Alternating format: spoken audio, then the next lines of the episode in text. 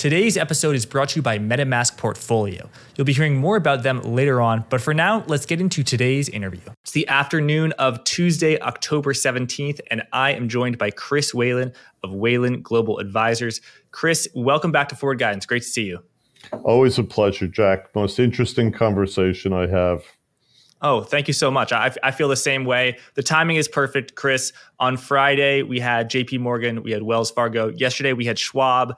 Today, we have Bank of America and Goldman Sachs. So far, of the 6 or 7 major financial institutions that have reported, I believe the term that you used so far to describe the earnings is cautiously mediocre. What makes you make that characterization? Well, on the one hand, the banks have lower credit costs mostly.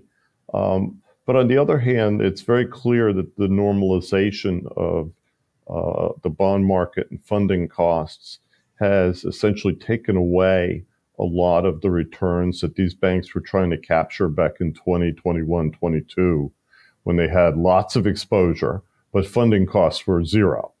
Now that we've normalized the cost of funding for the banks, they are more and more trying to increase their yields, but the cost of funds is rising faster than the yields on loans and new securities. The other issue, of course, is that we're not making many new loans. We're going to have a record low in residential mortgages this year, below $1 trillion in production. And the same thing is going on in commercial lending. I sit with the loan production team at the dealer I work with in New York, and they're basically out of business till January. Everybody said, our allocations are full. We'll talk to you next year. For mortgages? For everything. For small balance commercial, for large commercial.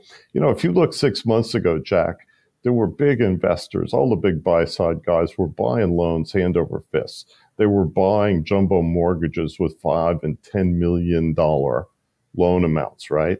They're not doing that today. They're buying twos, if anything. And on the commercial side, because there's such uncertainty as to what some of these assets are worth, a lot of the big buyers have just stepped back and said, well, okay, wait, we're going to see what happens.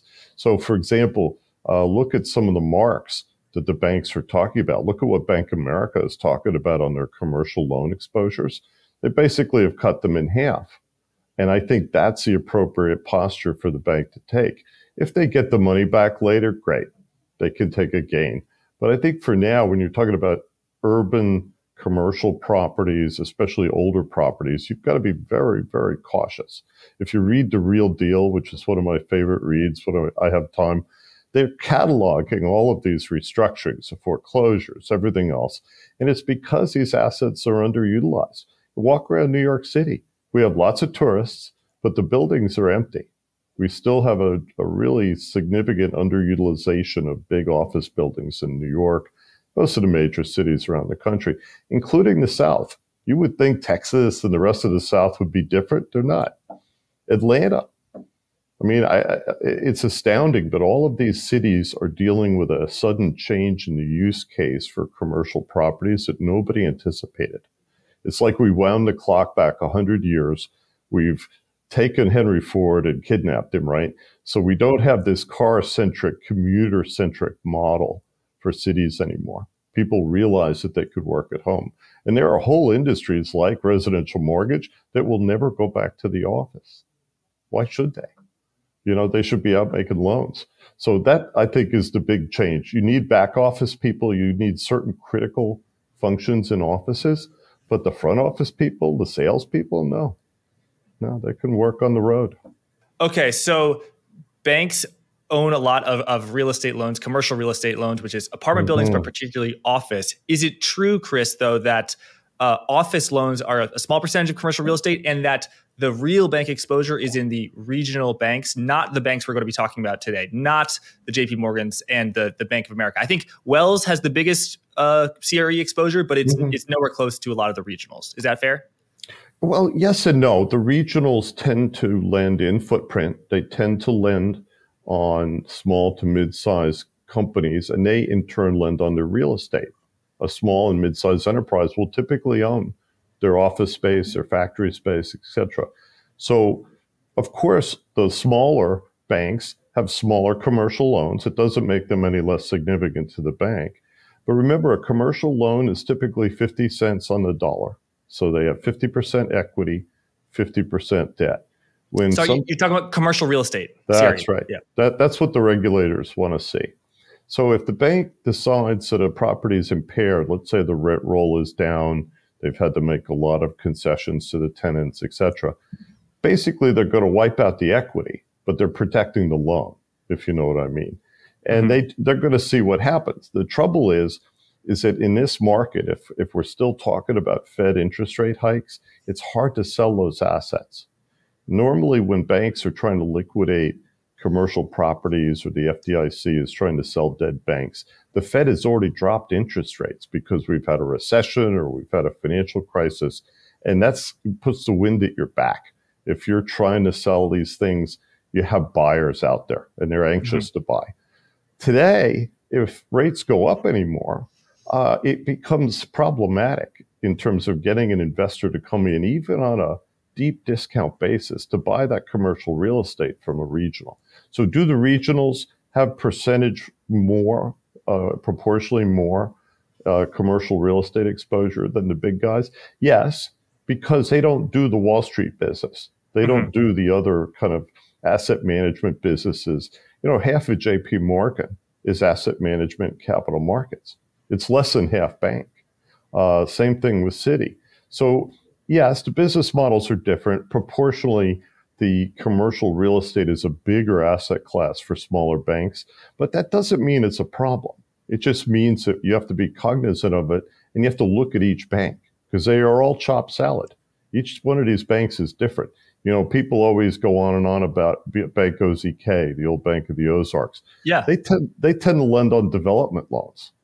By the time the building's built, they're out. So, you know, it depends on where you are in the life cycle of the asset. Are you lending for construction? Are you lending, you know, again, the front for development purposes? Or are you holding the mortgage on a finished property? If you're holding a mortgage on an old building in downtown, almost anywhere in America, then you're probably going to mark that asset down just to be conservative. Okay. And would you mark that down because of credit or of interest rate risk? And if it's both, tell us about that, because I think of fixed rate mortgages, almost all of them are fixed rate with a maturity of 3. And when you get paid back depends on a whole, prepayment, all sorts of stuff like that. But when it comes to commercial real estate, I think of a lot of those as floating rate loans.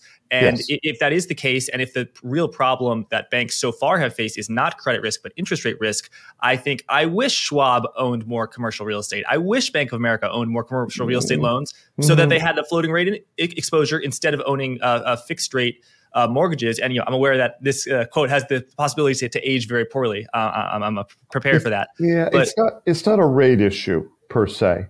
It's a loan to value rate issue.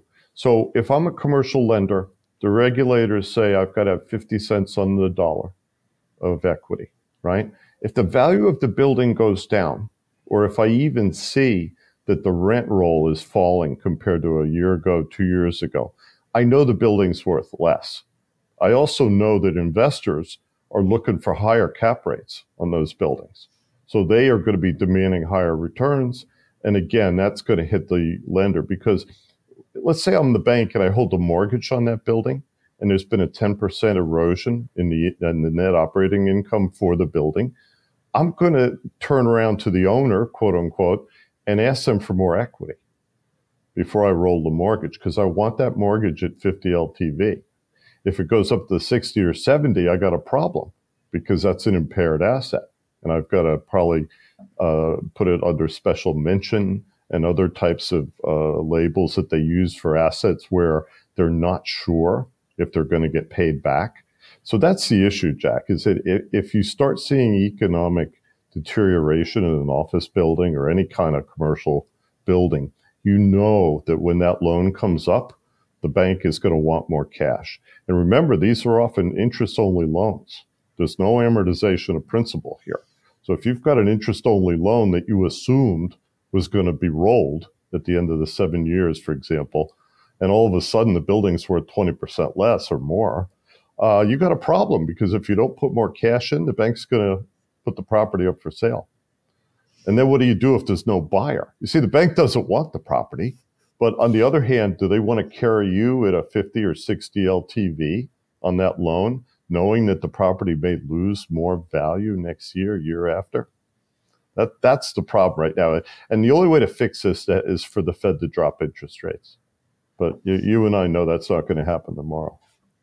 No, it's not going to happen tomorrow. And it's not going to happen on November 1st, nor in December. So how... I think we're talking about commercial real estate as a risk, and it has been a risk for a long time. But I think it's important to underscore a point, Chris, that you've been making, that is, so far for a lot of banks, credit is not an issue. And we've seen normalization of delinquencies, defaults, charge-offs, to 2019 levels, not above something. So when, if delinquencies go from 10 basis points to 60 basis points, it's delinquencies going up 6 times, up 500%. Mm-hmm. But it's still 50 basis points, which is, banks can deal with that. Indeed. And you've seen this, especially in a lot of the commentary about auto loans, credit cards. Everybody's going, oh me, oh my. Look, there's $1 trillion worth of credit card loans again. Well, the trouble is that there's probably $3 trillion, $4 trillion worth of unused lines that the banks want you to use. They'd be happy to have more utilization of credit cards. Also, if you adjust that number for inflation, we're actually using less credit than we were 10 years ago. So you really have to always remember context when you're looking at time series data, because the meaning of the data changes over time. This was the great error that Piketty made in his book years ago. He had all this data that he got, but he never really addressed the fact that the meaning of the data changes over time, especially when you're talking about centuries. So that's really the issue. We are not even close to having a crisis on the consumer side. And this is why I've characterized this as a silent recession, a silent crisis, because it's mostly loaded on the commercial side, and you don't hear about it. These are professional owners on both sides of the table. You got the bankers, you got the developers. And what they typically do is either extend the loan if the value of the property hasn't been impaired too badly, or they may have to restructure the thing and just wipe out the equity and start again. They turn the debt into equity and they try and lever it up again. But in today's market, you're not going to be able to get as much leverage under a commercial property as you could 3-4 years ago. Not even close. And the cost is going to be much higher, double digits in some cases. And at what point does this become an issue, or at what point am I going to be reading about this or seeing this even in bank reports? Because looking through the Bank of America report today, the charge-off rates for commercial loans, including commercial real estate, but all commercial, is 9 basis points, which is pretty close to zero. I'm aware that credit is lagging, but if these issues are so big, how come we haven't seen it, and when are we going to see it? Oh, because the banks are going to slow walk these situations as much as they can. I've been writing about a situation with Texas Capital Bank where they've taken a significant hit on a Ginnie Mae issuer that failed last year. Now they're suing Ginnie Mae because they believe that they were given a firm understanding that they could lend and be protected. So the bank hasn't taken that loss yet. They may not take that loss for a couple of years. Wasn't Ginnie Mae supposed to be guaranteed by the government? Explain to me. Well, no, this is different. It's just the reverse market. The issuer went down, and the lender had been lending what are called tails or participations, which is how they give the borrower cash. A reverse borrower, you've seen these late-night advertisements, they get cash instead of paying cash. They're taking equity out of their house. To finance that, however, is onerous, especially when interest rates are up this high. So we've already had one issuer fail, reverse mortgage funding, and we're probably going to have more fail over the next year or so. And how is it that on single-family homes, reverse mortgages are failing? Because the data on mortgage delinquencies or home HELOC, the loans aren't failing the issuer, the guy who's responsible to advance cash to grandma. How did the issuer fail? Because they couldn't fund themselves. Okay. The rates went up. Okay. Well, okay. So we're talking SOFR plus 2 today. So that's, 7.5%. That business doesn't work when rates get that high. No, especially when you're making mortgages at 3 or 4%. Yeah. So those legacy mortgages, remember FHA reimburses you at the debenture rate if you have a problem with an asset like that, and you're paying 7.5. So, you know, that's a big mismatch. And this is across the board. It doesn't matter what kind of loan you're talking about. Just about everything in the residential world from an issuer perspective is underwater. The consumers are fine. It's the issuers who are having difficulty. So if interest rate risk remains a severe issue, but credit risk is only beginning to peak its head and not nearly as bad as a lot of folks have been saying for over a year now, are bank stocks a buy? Are they a sell? How do you think about bank stocks? And obviously, let's get into specifics on specific names. Well, sure. I mean, the only common position I have right now is New York Community Bank, which we've talked about before. They're doing quite well. They're like 4 or 5 on my list. Who else? We got UBS, Deutsche, a couple of others, but most of them are going to remain weak until we get a little better visibility on earnings. I would tell you that that's going to take a couple of quarters, simply because, you know, if you're an investor right now and you're not sure what the asset quality of the bank is, do you want to go long a common equity? I would say if you want exposure, given how roiled these markets have been, you might go shopping for preferreds before you look at the commons. I haven't added to my position, but, you know, I still feel very good about New York Community Bank because they bought part of the Signature failure. Before that, they had merged with Flagstar, so it's now a national mortgage business. They're number 2 behind J.P. Morgan as a warehouse lender to non-banks. And it's an impressive institution. Of course, it's New York. But they can't use that name outside of New York. They actually go by Flagstar in the rest of the country. Mm. What would you have to see for you to start taking some long positions in common equity? Well, I think depending on the banks, you could start shopping for some of the residential mortgage lenders. Western Alliance, for example, is one of the best performing banks in the country in 21, but then it got sold off dramatically when housing slowed down. Now, everybody was waiting for credit to come and bite us on housing, right? But it didn't happen. Mm-hmm. So you have a lot of stocks that are down on their luck. The one of the top 5 that I like probably the most is Wells. I think they are slowly getting their act together. They've gotten their operating efficiency down in the 60s from, you know, the 70s and the 80s, where it was because they had all these expenses related to the regulators and the lawyers and everything else. That's over. And I think as the bank shrinks, which it is doing, they are going to end up with higher equity returns. That's the irony here, Jack. These banks got expanded and bloated by the Fed's open market operations, and it hurt their equity returns. It hurt their asset returns. Now, as we get these banks smaller, look at Schwab. I think Schwab is going to end up being more profitable, at least from an equity perspective, when they get that bank down and their total assets or on balance sheet assets are down, you know, in the $300 billion range. At one point, they were bigger than U.S. Bank. Back in 2021, 22, they were the 6th largest bank in the country. But the whole thing was just a big interest rate trade. They have no loans. Their loans are like 10% of their buck. So this is a classic example of market risk. They have a lot of securities. They've moved a lot of securities that they're going to hold to maturity. They've sold a lot of securities. The shorts tried to kill the bank, but they were unsuccessful. And I think now Schwab's going to go back to what it was supposed to be, which is managing $7.5 trillion worth of off-balance sheet funds for their clients. The bank was supposed to just be an extra. You know, it was supposed to provide services to the clients, maybe a little yield. But when you saw the bank was bigger than the rest of the business, that was a clue that said, no, this is not a good idea. Because if you compare them with, say, Raymond James or Stifel, who are all banks, right? Those two little competitors are actually more profitable dollar for dollar than Schwab. Stifel's great. I love that company. But they're also very small. They're not going to attract the attention of the big Wall Street managers.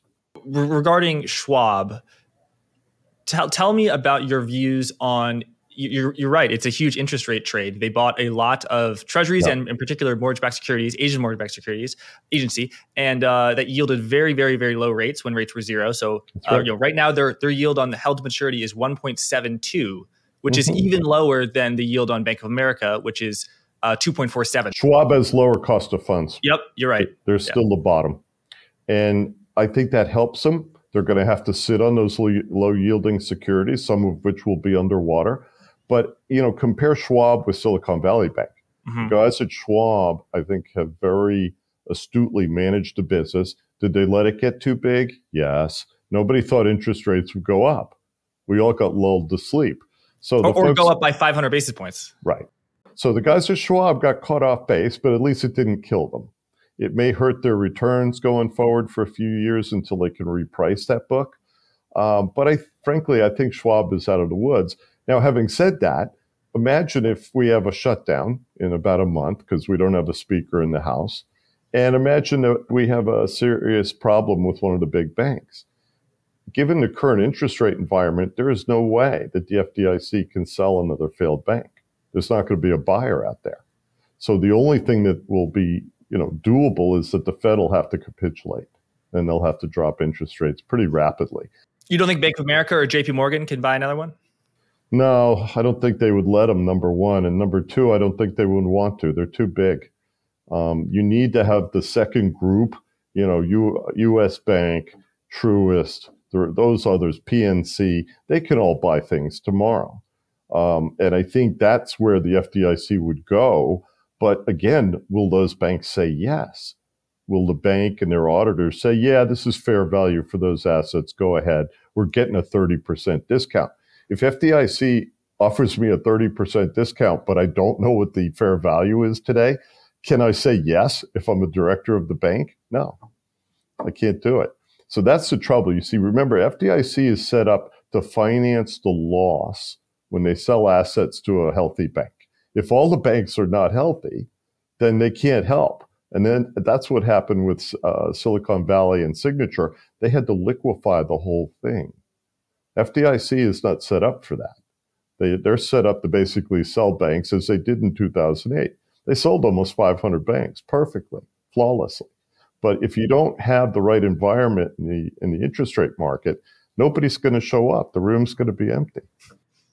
How is it that Schwab's cost of deposits is so low? It's lower than pretty much any other large financial institution I know. It's 1.24% for the quarter that just on $290 billion. How is that possible? Because the customers aren't demanding more. They come from the advisors. These are transaction balances and things like that.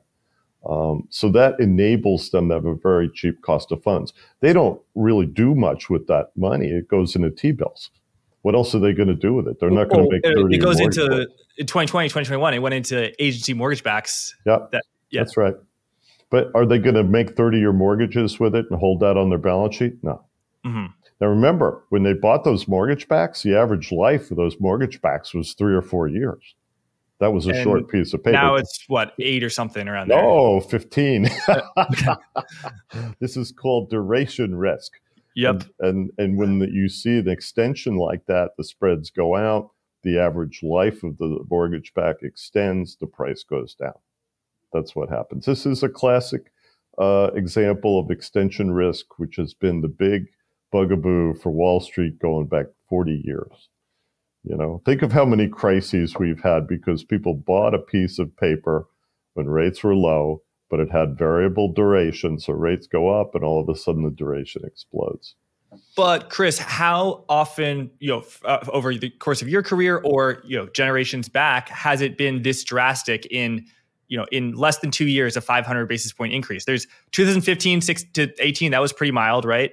2003 to 2006. Then there's 1994. I know that was a big one, but this is kind of this is Volcker-ish. Yeah, Volcker was worse. And again, you didn't hear a lot about it. You certainly knew the S&Ls were in trouble, but these were tiny, tiny little institutions.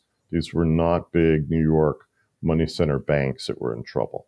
And so as the S&Ls got annihilated, basically the assets were bought and then sold. And slowly, and I mean over a period of a decade, the banks started getting into the mortgage market. Before that, they really didn't get involved, especially national banks. They weren't allowed to. Real estate was seen as verboten coming out of the Great Depression. So things change. But I think the key issue to me is that, we have still a healthy economy. The Fed is trying to basically induce a recession so they can get inflation under control. But I'm not sure it's going to work, Jack. This economy seems to be ignoring them. And it's just fascinating because, you know, all of the traditional conveyor belts for monetary policy and the appearance that the Fed could control economic outcomes have been challenged. We cannot say that these things are correct anymore. Yes. So, Chris, you have been talking for a while about how all of the top banks are insolvent if you adjust for securities and loans to the market. Securities, treasuries, agency mortgage-backed securities, those experience mark-to-market losses as interest rates rise. If they're in available for sale, those are actually marked unless they're hedged. And there is some hedging in available for sale. Held to maturity is, it's pretty much illegal to hedge interest rate risk. And you buy not on hedged. Credit. No, because you would eat up the return. When you want to hold an asset, you buy it because you like the credit and you keep it. Yep, I learned that from you, and I'm doing a little bit of work on Bank of America. We saw today their unrealized losses on held-to-maturity securities was $130 billion.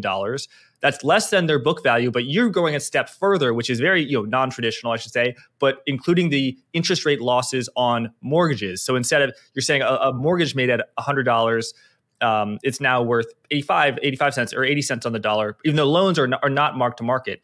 And you're saying that the financial institutions are insolvent. My question to you is, does it matter? And also, should we be taking into account the not marked gain on the liability side of the fact that deposit costs are not rising as much as the Fed funds rate? Well, no, deposit costs are rising faster than the Fed funds rate. But yes, it matters, and here's why. The whole definition of held to maturity requires that you have the capacity and the intention to hold the asset till it redeems. If you can't do that, if the fact that the asset is underwater and you basically are losing money every month that you hold it, if you decide to reverse that and sell the asset, you basically have to mark the entire portfolio to market. So today, if you look at a Ginnie Mae 3, it's trading at about 82 cents on the dollar. Okay. The loans and the mortgage-backed securities are the same in a sense because I can put more leverage under the mortgage-backed security. I can only really put 1 times leverage under a loan. But if I have to sell it, it's really the same. Loans are less liquid, so I'll get a discount on the loan that I wouldn't get on the mortgage-backed security. So in a way, I kind of am more concerned about the loan portfolio when you see this big interest rate shift because what if I have to sell it? What if I just wanted to raise money and repo those loans out? The haircut I'm going to get on a loan with a 2.5 coupon versus a 7.5 coupon is about the same as the price differential in the mortgage-backed security today. So imagine if I took a bunch of 2.5 loans, tried to finance them with another bank, and they say, fine, we'll give you 78 cents on the dollar. That's not helpful. And that's why you have to be concerned about the loan book when you see this kind of move in interest rates. If we had a 2 or 3 point move, it wouldn't be as concerning. But when you start with the securities and you're almost insolvent there, and then you think about loans, which are 2 to 3 times the securities portfolio in the banking industry, then it becomes a problem because if you're the treasurer of the bank, you have to always think about what are my liquid assets? What could I sell tomorrow without taking a loss?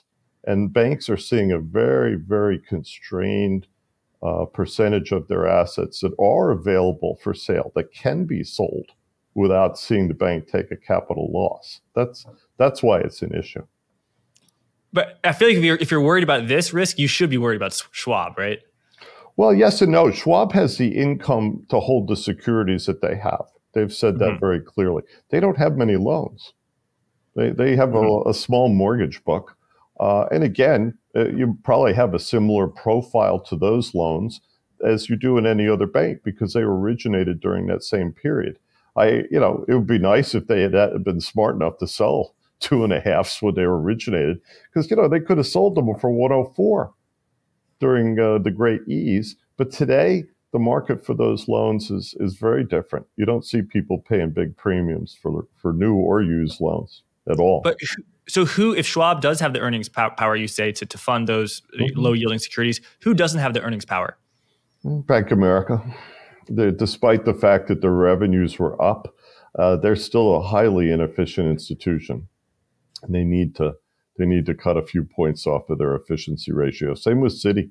Citi is still in the high 60s. And again, you don't like to see that. When Jamie Dimon bought First Republic, he got a big bump.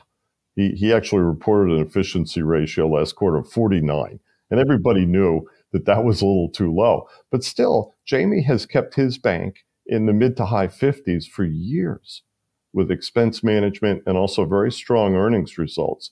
The other banks have to pick up the pace if they want to compete with him. He's still trading at 1.5 times book. A lot of these other banks are trading below book.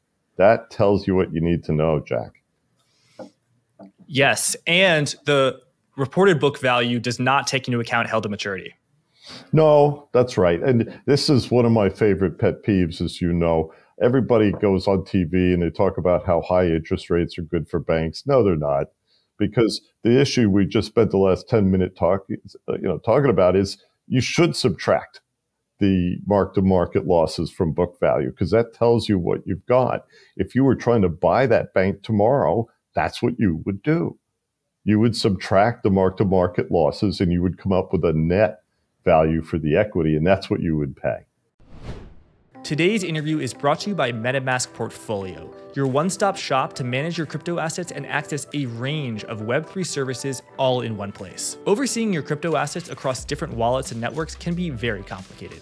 MetaMask Portfolio solves this by giving you the reins to manage your crypto from a single decentralized application, or dApp. Just connect to MetaMask Portfolio to get a bird's eye view of all your coins, tokens, and NFTs, and you can easily buy, sell, swap, bridge, and stake crypto assets at competitive rates right within the app from a vetted list of providers. No more jumping between dozens of sites and apps. MetaMask Portfolio lets you do more in Web3 your way, giving you secure and convenient access to a wide range of features and services all in one place. Manage your portfolio your way with MetaMask Portfolio. Click the link in the description of today's episode to get started. Thanks, let's get back to the interview. So, Chris, we know you're not terribly bullish on a lot of these banks, to put it mildly.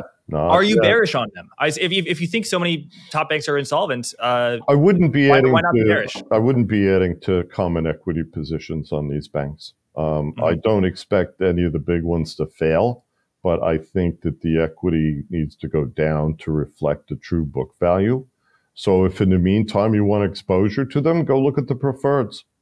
You're higher up the capital structure. You won't get your feet wet, hopefully. And you may see some of these banks have to raise common equity eventually.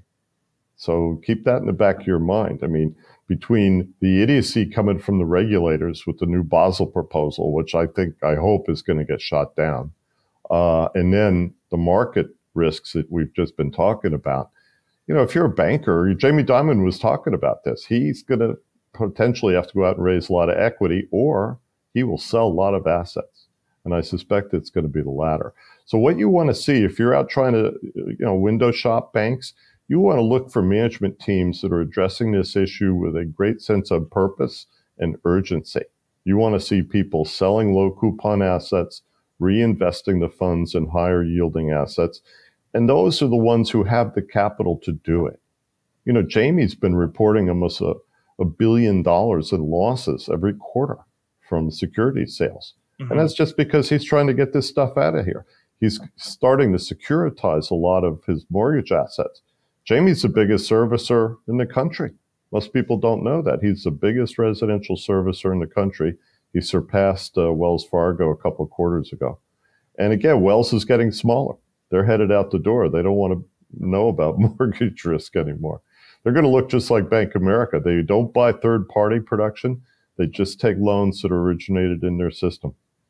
And J.P. Morgan was the gold standard for interest rate risk in terms of not buying all this long-duration stuff. That's right. They have a reasonably small portfolio. It's $200 billion. They have to own some. Those are jumbos. Those are loans from their customers. Very high credit quality, 50 basis points of servicing, by the way, which is very nice. So he loves those assets. He loves being a warehouse lender to smaller banks and non-banks. First Republic was a client of J.P. Morgan. They were their clearing bank, and they also financed their loan production. Chris, what's going on with Goldman Sachs? They're taking a lot of losses on their ventures into the consumer banking space from 2018 to 2021. They're exiting that business. You're seeing a lot of reports, maybe not in the Wall Street Journal, but in places like the New York Post, about perhaps some partners being very dissatisfied with the CEO, David Solomon. He's was into DJing. He's now announced that he's retiring from DJing on the side to focus on the banking. And they just reported a quarter. They took a few, I'm not going to make a mountain out of a molehill, but they took a little bit of losses in private equity and then real estate. Yep. They also wrote down their intangible value, goodwill in GreenSky, which I believe is their consumer loan business. So yeah, I mean, adjusted, their return on equity is not great. What's going on with this, historically legendary institution? I think that their effort to move outside of the two traditional silos that they've had, which was capital markets and what they call asset management, was just doomed to failure. They didn't do their homework. Growing a consumer bank is about the most difficult thing I can think of, because the regionals we were just talking about, they go after that business hammer and tongs. They want small and mid-sized enterprises. They want the owners of the small and mid-sized enterprises too. They want their deposits. They want their investment business. So Goldman going into that marketplace against the Schwabs and everybody else, I think it had a low probability of success. They have refused to think about transformational transactions, for example, buying a bank. But if you look at all the money that they've lost over the last couple of years with these so-called organic strategies, they could have bought a bank. I wanted them to take a look at Key, because Key is a big commercial real estate player. They love real estate. Goldman loves real estate. It would have been a nice marriage. And by the way, they have $110, $120 billion in core deposits. The regulators would not have let David and his colleagues actually run the bank, but that's okay. It would have made the overall organization stronger. I think Goldman ought to tie up with Citi. That would make sense. We can consolidate. But Citi, isn't Citi bigger than Goldman? Well, of course they are, but they're both down on their luck. And the point is that you merge two capital markets businesses, and you have this good-sized bank with almost $750 billion worth of core deposits, huge payments platform, huge consumer loan book that generates lots of income. It would diversify two firms that really are two-legged stools right now. That's the problem with Goldman. They don't have a big asset management business. They don't make a lot of money on that AUM. Compare what they make with Morgan Stanley. Morgan Stanley makes twice as much money. So I think for David, when he talks about a pivot, where are we going, David? Where are we pivoting to? And I ultimately think Goldman is now last in line, the way Bear was, the way Credit Suisse, First Boston was, and they could eventually get bought. Really? By whom, do you think? I don't know. Maybe a large, happy European institution. But I think ultimately the also-rans in banking, they eventually get merged. The problem is that we can't go to the top five banks. They would never allow that. I think the only way you could do a transaction with Goldman would be to put them together with somebody like Citi, because then at least we're solving two problems. I wasn't aware that you thought the situation was that bad at Goldman. I knew it was bad. Citi, that has been a problem child since pretty much 2007. Your entire life, 50 years. Yeah. Dick Beauvais said that, by the way, who I love. He's a dear friend. 50 years of restructuring, that's where we are. We should do a book. It'd be like a good Mexican book, 50 years of solitude. That's actually one of my favorite books. But so Citi, their return on equity has been meager. They're trade at a very cheap valuation on book value because the return on equity is so meager. Well, their because the expenses are too high. Jane cannot go to the party unless she gets her efficiency ratio down in the low 60s and keeps it there. Man, and does she think she knows that? She's talking as if she knows that, She does. I mean, look, she is trying to flatten out organization, get rid of committees, get rid of all the other stuff that they should have gotten rid of 10 years ago. But Citi was an institution for so long that they kind of went their own way. They had crappy internal systems and controls that they didn't spend money on. Now she's having to address a lot of this stuff. And at a time when she's trying to keep costs under control, that's painful. So I feel for them. It's a great institution, but I think it's lost its reason to exist in the market we're in today versus, say, 40, 50 years ago. And Goldman, frankly, is in the same boat. They're trying to do business like it's 1983, but you can't. This is a different market. And I, you know, if Schwab gets cheap enough, David should get down on his hands and knees and sell the Goldman business to Schwab. And, you know, that might be a winner. But they need to, they're not a depository. That's Goldman's problem. Chris, why is Goldman, you know, an investment business of both investment banking, so raising money for people, and then trading a lot of, you know, fixed income sales, intermediation, equity trading? Those two businesses, you know, are very profitable business and have been profitable businesses since 1983. Why is it that you think Goldman is now finding itself out of step with the time? I think those businesses come and go. They are highly cyclical. They're very much correlated to interest rates. So sometimes they're great, sometimes they're not. They're also very idiosyncratic. In other words, you get risks like, you know, one MDB, all of the rest of them, where you had a operational, reputational risk that was hiding that suddenly explodes. And next thing you know, the firm is all over the newspaper.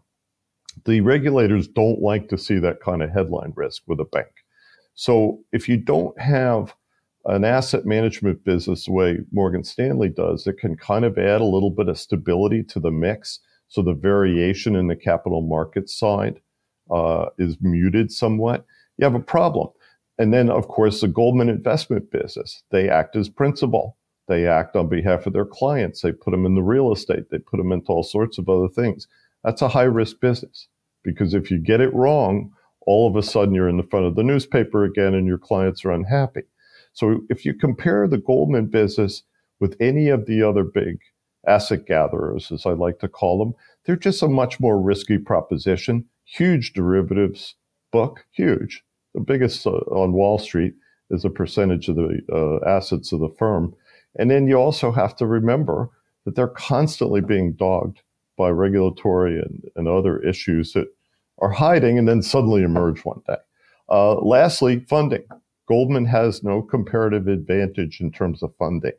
So both they and Morgan Stanley have seen their interest costs going up very fast.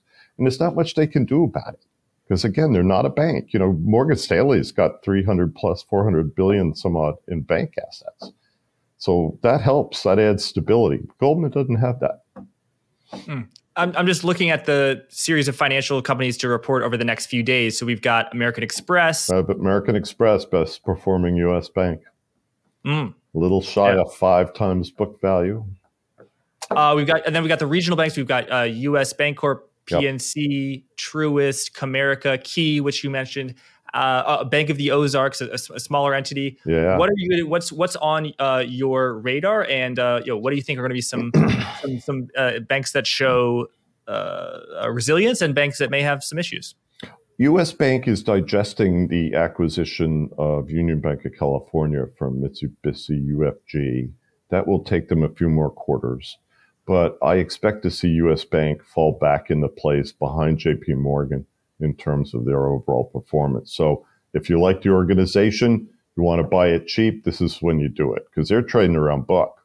They've taken a bit of a hit. And again, it's because their results are just not as good as they were before the acquisition. And I think investors have to work through that. PNC, I expect good things from them. Very interesting institution. They're kind of picking where they want to get involved and where they don't. They've managed to avoid a lot of Wall Street exposure. Truist, you know, I love BBT. I was not a big fan of the merger with SunTrust, and then they came up with this ridiculous name. I think they should go back to BBT immediately. But overall, they are getting better. They're slowly working through the expenses from the acquisition, and you know, again, they should be very well placed, because the big guys can't buy anything. They're all basically in the penalty box. Even Jamie took First Republic, because nobody else was going to buy them. He had the collateral. He was the clearing bank for them. That's it. Same as Bear Stearns, by the way. The others, they could buy something. I'm not sure they would let Jane buy something, because she doesn't have enough capital. Isn't U.S. Bank having some capital issues with if you adjust some capital ratios? I've seen people say that their capital ratio is quite low. Yes, again, because of the acquisition. They are going to get smaller. You're going to see U.S. Bank head back down towards $500 billion, I would say. as quickly as they can. Remember, when they closed that acquisition and they got all those California branches, they were suddenly the second largest bank lender after J.P. Morgan. Right, but California is not a place you want to be. Well, yes and no. I mean, at least you can foreclose in California. You can't do that in New York. The New York mortgage market's going back into deep freeze. You know, as long as we have crazy people in Albany who don't think that people should pay their bills, this is going to be a problematic state for lenders. There are a lot of mortgage lenders that will not do business in New York. If they pick up conventional assets from New York, they sell them. That's not good.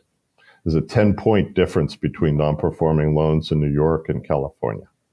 Because you can foreclose them for California, but you can't in New York. I didn't know that. Is that why Signature, the failed Signature Bank, is that why their assets are having trouble being sold? No, it's a more complicated matter. Yes, the rent control legislation that was passed in 2019 is not helpful. But more importantly, you know, the whole category of rent-controlled real estate is now out of luck because Signature was one of the few banks that were willing to lend on it, that was willing to provide letters of credit and other services for the landlords that own those properties. They don't want anything to do with it. Flagstar bought the non-rent-controlled assets. They offered to service the rest of it, but nobody wants to own those assets. That's a problem. FDIC actually kept the majority position in all of the JVs they created to hold those assets because the statute allows them to protect housing for low-income communities for a period of time. But eventually they'll have to sell those assets and they're going to go at a deep discount. What about the card issuers? You mentioned American Express, obviously right. Bank of America, Citi, J.P. Morgan, they've got a big Discover. Cards business. But if you say the economy will continue to hang in there and that net charge-offs will remain in 2019 levels and they're getting those higher rates, what do you think about an institution such as Capital One or those other businesses that are very dependent on credit cards? If you want to buy quality in that space, you start with American Express, then you go to Discover, then you go to Capital One. The reason is not that Capital One's bad. They are actually very good at managing that card business. They haven't been so good at getting into other businesses, which occasionally they do. And then auto, oil, they were into all sorts of things. Oh, I didn't know oil. But then they left quickly. So I think the way I would put it is the best in class is American Express. When you see that bank trade down to 4 times book, you definitely want to look at that as a long-term holding because they're small, they're well-managed, they turn their assets quickly. You know, it's just it's like a non-bank with a bank license. They have a non-bank mentality, which is good, and then they have very cheap funding relative to some of their competitors. So, you know, it speaks for itself. If you just look at the performance of that stock and how long they've been trading at that very high multiple, it kind of tells you what you need to know. Mm-hmm. What about private equity? I talked about BlackRock, or also Carlyle, Apollo, a lot of people saying private credit is going to replace banks because private credit, it's much less regulated. It is shadow banking. And if they have a credit issue, they can just hold on to the loss. And there's, the risk of a bank run, if it's a closed-end fund, I guess, is zero if it's a closed-end fund. I think there's too much money running around private equity land so that they say things like that, which are silly. I'll give you an example. When Credit Suisse decided to, exit the U.S. residential mortgage market, they sold some of their assets to Apollo, to a new vehicle they set up called Atlas.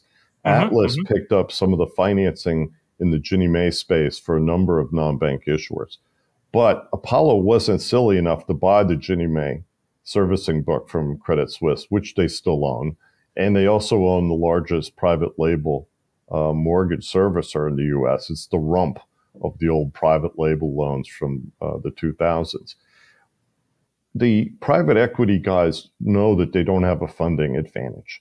They like to flatter themselves into thinking that they're smarter than everybody else, but they're not. So at the end of the day, the banks have an advantage here because they can warehouse failed, commercial properties, for example, and just sit on them for a period of years, and the funding is cheap enough that they can do it. Private equity can't do that. They have a finite term for their funds, and they also have to be somewhat transparent with their investors. So, for example, when you saw that Goldman got into trouble on some of their real estate investments, it's because they didn't anticipate the change in the market environment, and that rippled into the change from COVID and behavior patterns, commuter patterns, that sort of thing.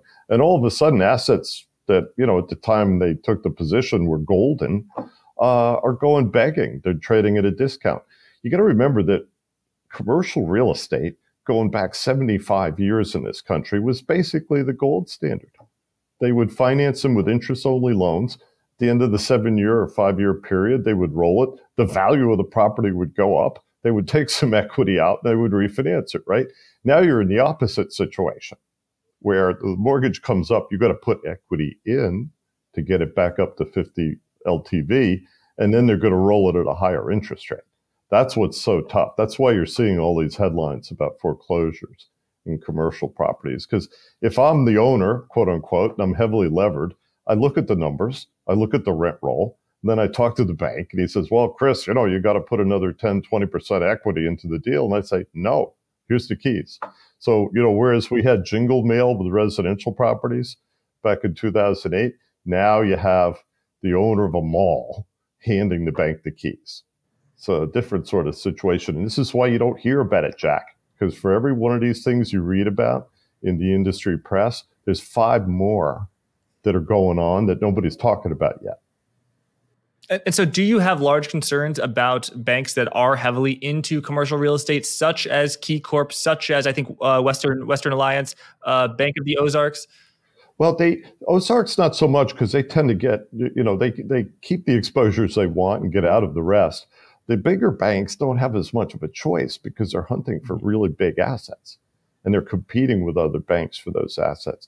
So the returns tend to be lower and there is a lot of credit risk. So it's idiosyncratic. You're going to have to go through each one of these banks, Jack, and see where their exposures are.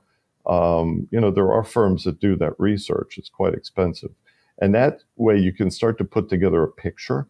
But they're not going to tell you about this stuff immediately. Say if a building goes into foreclosure, you may see a mention of it, right? But the bank lenders who hold that paper may sit on it for years if they can fund it. They are going to look for buyers almost immediately, right? But they may not find a buyer. So they'll just sit on it as long as they can.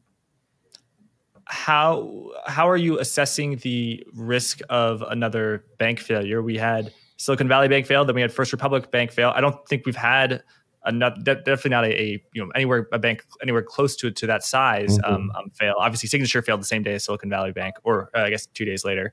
How are you assessing that risk? Because talking about if all these banks are insolvent, if there's no bank run and they never have to realize that loss, it doesn't matter, and they can earn their way out, right? Yes, if you have the funding and you know what you're doing, you can.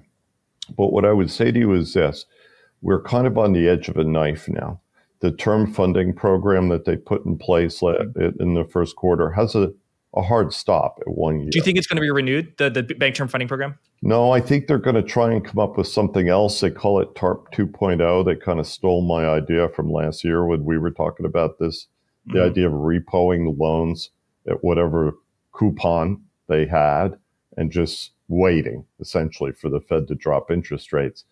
But something's going to happen, because if they don't provide some mechanism to fund these assets, I think other banks are going to get in trouble. And the flexibility of FDIC and the Treasury to respond when a market is not willing to buy assets at a deep discount is very limited. You know, we can't liquefy the entire industry. Our whole system is dependent on the fact that FDIC will take the loss when they sell the assets, right? But somebody else will fund the rest of the transaction, and off they go. And by the way, they take the deposits and they take care of them.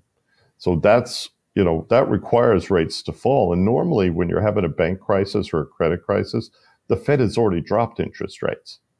But in this case, the Fed is still searching for their virtue. In terms of, because we don't have a credit crisis, as you said. Not yet. They're going to see if they can create one. So here's the question. Is the Fed going to destroy the world to prove to everybody that they're right? You know, that's what I wonder. Because if we have a large bank rollover, we have serious problems in this country. Imagine if we have a shutdown. We don't have a Speaker of the House, of course. You know, if they can't elect Jordan, who are they going to elect, right?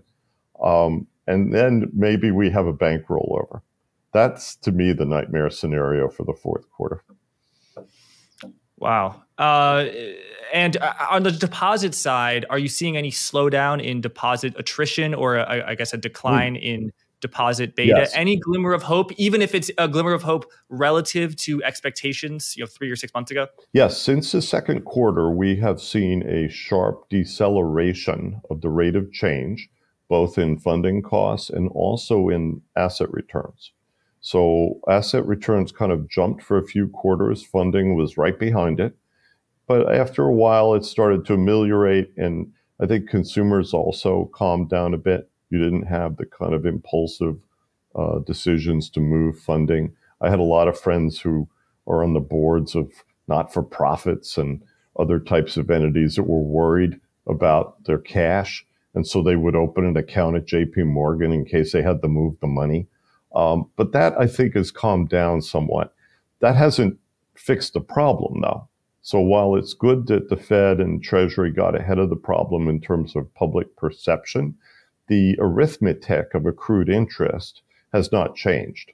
And that's why I think when the term funding program ends, we're going to have a replacement, whatever we want to call it, right, to fund these legacy assets. And by the way, you're going to have the Treasury in the market next year buying some of these low coupon Treasury notes and bonds and replacing them with current production, which will cost them money, by the way. They'll buy the notes and the bonds at a discount, and then they'll issue new paper with a current coupon. That'll help, but there's still a huge ghetto out there of paper with very low coupons that nobody wants. Even though the yields are quite attractive, right? If you're a cash investor and you can hold this stuff, okay. I do that myself for my own portfolio. But if you're funding in the market, do you want to go out and buy a Ginnie Mae 3? No, definitely not. And the dealers have the same problem. They don't want to hold legacy Treasury paper that's trading at a deep discount because it's very risky. They're more volatile than current production. And the funding is a net loss. Yeah, folks were talking about this on Twitter about how if you buy a 30-year treasury and yields go up 50 basis points, you only lose a tiny little bit of a percent. But if it goes down 50 basis points in a year, you gain something like 8 or 9%. And that's, of course, because it now has a very high relative to zero yield. And so its bonds are, on a relative basis, exceptionally attractive to unlevered investors, and agency mortgage backs that you just talked about, they get a yield spreader than that. They're even more attractive. But the problem is that banks are not unlevered investors. They are levered investors, and there's a cost of funding. 15 to 1. You know, so when you take a loss in a bank, it very quickly eats you up. You know, it's different. They always whine about non-banks in Washington, but they run at 2 or 3 times leverage typically, maybe a little higher. Banks are 15 to 1. So when you start making mistakes, those mistakes eat up your capital very quickly because the leverage that helps you make money in good times, right, comes back and starts chewing your arm off at bad times. That's why banks fail. So earlier I asked about whether the Bank Term Funding Program will be rolled over in March of 2024. You talked about TARP 2.0, which I think I and a lot of people would see as a exceptionally generous a package, a bailout to banks of basically funding their securities at much lower than market interest rates. So it's essentially a giveaway funded with warrants. So that's not that fleshed out well plan. Although the guy who wrote it, I can tell he's a very sophisticated thinker and an interesting idea. But, Treasury often takes warrants in return for public funding. If you go back to the bailout of GM and the GSEs, they did take a warrant position, which I think is appropriate to compensate the taxpayer. Right, but it's a 300 basis points below par funding on $1 trillion of assets, so it's $30 billion a year. So that's a lot of warrants per year. Well, if you fund the asset and you take whatever the coupon is, I think that's a fair trade. You know, banks don't have a lot of choice. They have to own a certain number of treasuries and mortgage backs in their capital stack. What else are they going to own that has that low risk weight, right? But the problem is, even though a Ginnie Mae has a zero risk weight, it has a very high risk in terms of market risk. especially when interest rates are at zero. That's right. So, you know, the street keeps trying to convince us that we should be buying mortgage backs for the portfolio, but the spreads keep widening. So unless you're the Bank of Japan or someone like that who has a very long-term view and who basically says, fine, the paper's cheap, I'm going to buy a bunch of it. And they don't have to fund themselves in the marketplace. You know, anybody else who has to actually look at interest rates is in trouble. And across the board, whether you're talking about munis, autos, all of these asset classes are bumping right up against their cost of funds. So if you're a dealer, I sit next to our muni trader, well, what the hell are you going to do? You might as well go home. Mm-hmm. Yeah. So I just want to clarify. So you think that if the Federal Reserve were to re-up and roll over the Bank Term Funding Program in March of 2024, you think that wouldn't be enough? They need something more like TARP 2.0. No, it's not that it's not enough. It would be helpful. If they don't do it, we will have problems. I think the reason that things quieted down was that they threw the funding out there and they said, here's the money, take it. That was helpful. The Fed had to lend $200 billion to the FDIC too, because the FDIC didn't have the cash to fund 3 bank failures and a quarter, big banks. So something is going to have to happen, Jack. I don't think that's any question. Mm-hmm. What it'll be, I don't know. But isn't it ironic that we're talking about this and then the same regulators are going to come in and whack us with higher capital requirements for these same banks? Makes no sense at all. One of my final questions is you and I, we've been talking about for a while, over a year, how the surge in short-term interest rates is unquestionably bad for at least some banks. Mm-hmm. What about the recent extreme bear steepening of the yield curve where short-term rates have not really gone up that much, but long-term interest rates have gone up? So the you know, if banks borrow short and lend long, that is just good for their net interest margin, but it may also be bad for their book value. So do you think that the recent bear steepening over the past, let's say, 2 months has been good or bad or neutral for banks? They are not typical, you know, banks are not typically buyers of long bonds. They might have some in the portfolio, but it's going to be relatively de minimis because that's not their business. That's for a different kind of investor. I think, you know, what's interesting about your question, Jack, is notice how hard it's been for the Fed to get short-term rates to go up.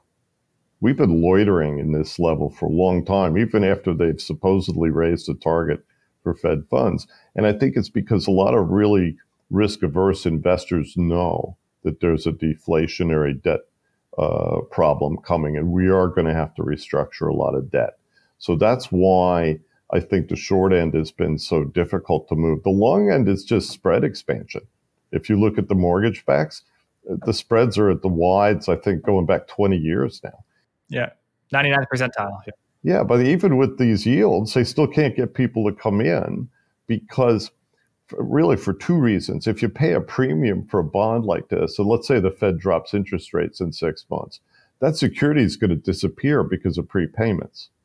The mortgage lenders are so hungry that they're going to go after those borrowers and try and refinance them, right? Boom, gone. So that is, I think, part of the reason why investors haven't been willing to push yields back down on the long end, because they don't know what's going to happen. It's just the uncertainty about the interest rate outlook. You had a letter that just came from the American home builders and the mortgage bankers and everybody else, the realtors. And what they said to the Fed was, could you tell us what you're going to do, please? We need some visibility. They weren't telling him not to do anything. They would like it if he didn't raise rates anymore. But they were saying, look, we can't function if there's no visibility in the marketplace. And that's what a lot of investors are dealing with. And so if interest rates right now are 5.25 to 5.5%, and let's assume the Federal Reserve doesn't do any more hikes and interest rates stay at 5.3%, you presumably, sounds like, thinks that is going to pretty soon, you know, on a shorter or midterm time horizon, cause a lot of problems in the banking sector. What would be a sufficient level of cuts to where you think the problem in the banking sector would be ameliorated? Would it to 4%, 3.5%? Where are we sort of getting in the ballpark? You would probably, if you had another, say, regional bank rollover where the FDIC had to intervene, you would probably need to push interest rates down at least a point and a half to give the market a little bit of lift, because it's only then that the hungry sharks are going to come in and start buying failed assets. They're going to come in and start buying buildings and things of this nature. If rates are rising, it's very hard to value these assets. So imagine if you're a big Wall Street private equity fund, you're trying to put assets like this into a new fund you just created for restructuring commercial real estate, right? Well, you've got to be really sure that you're not going to lose money on that, especially as you're reading about your friends at Goldman Sachs taking their lumps on commercial properties. But this is a widespread problem. There are many, many, many players on Wall Street today that were betting heavily on commercial real estate over the last 5-10 years, and now they all have a problem. That's where I think the problem is. It's on the commercial side. The consumer is not even really an issue yet, and I think that's good news in a sense. But there's nobody out there shedding tears for landlords, for example, who didn't get any rent payments for 2 years during COVID. There's no member of Congress offering to make them whole. So that's really the issue. There are so many commercial properties out there that were hurt during COVID, and there's no way to repair them, really, except restructuring them. And my final question is, do you think it's more likely that it will be a smaller regional bank that will have issues rather than large banks? I brought this point up earlier, and you somewhat agreed, but somewhat disagreed that the large banks, J.P. Morgan, Bank of America, I pulled the stats up, their commercial real estate exposure is small relative to history for those banks, as well as very small relative to the small banks. And regionals. I don't think you can generalize. If you have a bank that's mismanaged, that has a lot of its assets underwater, such that they don't have earnings power and you can see it, that's all you need to know. It really comes down to confidence. If people believe that a bank is acting properly, then they're going to support them. But if they believe that the management has missed something, or if there's hidden risks or losses that we still don't know about, then that's when banks get in trouble. It has nothing to do with capital. It has everything to do with confidence in management, confidence in their ability to manage through the cycle. And that's really what'll make or break these guys. There we go. Well, got it. Chris, thanks so much for coming on, sharing your insights. Pleasure. People can find you, the institutional risk analyst and Whalen Global Advisors, and of course on Twitter at RC Whalen. Thanks again for coming on, and thank you everyone for watching. All right. Thank you, Jack.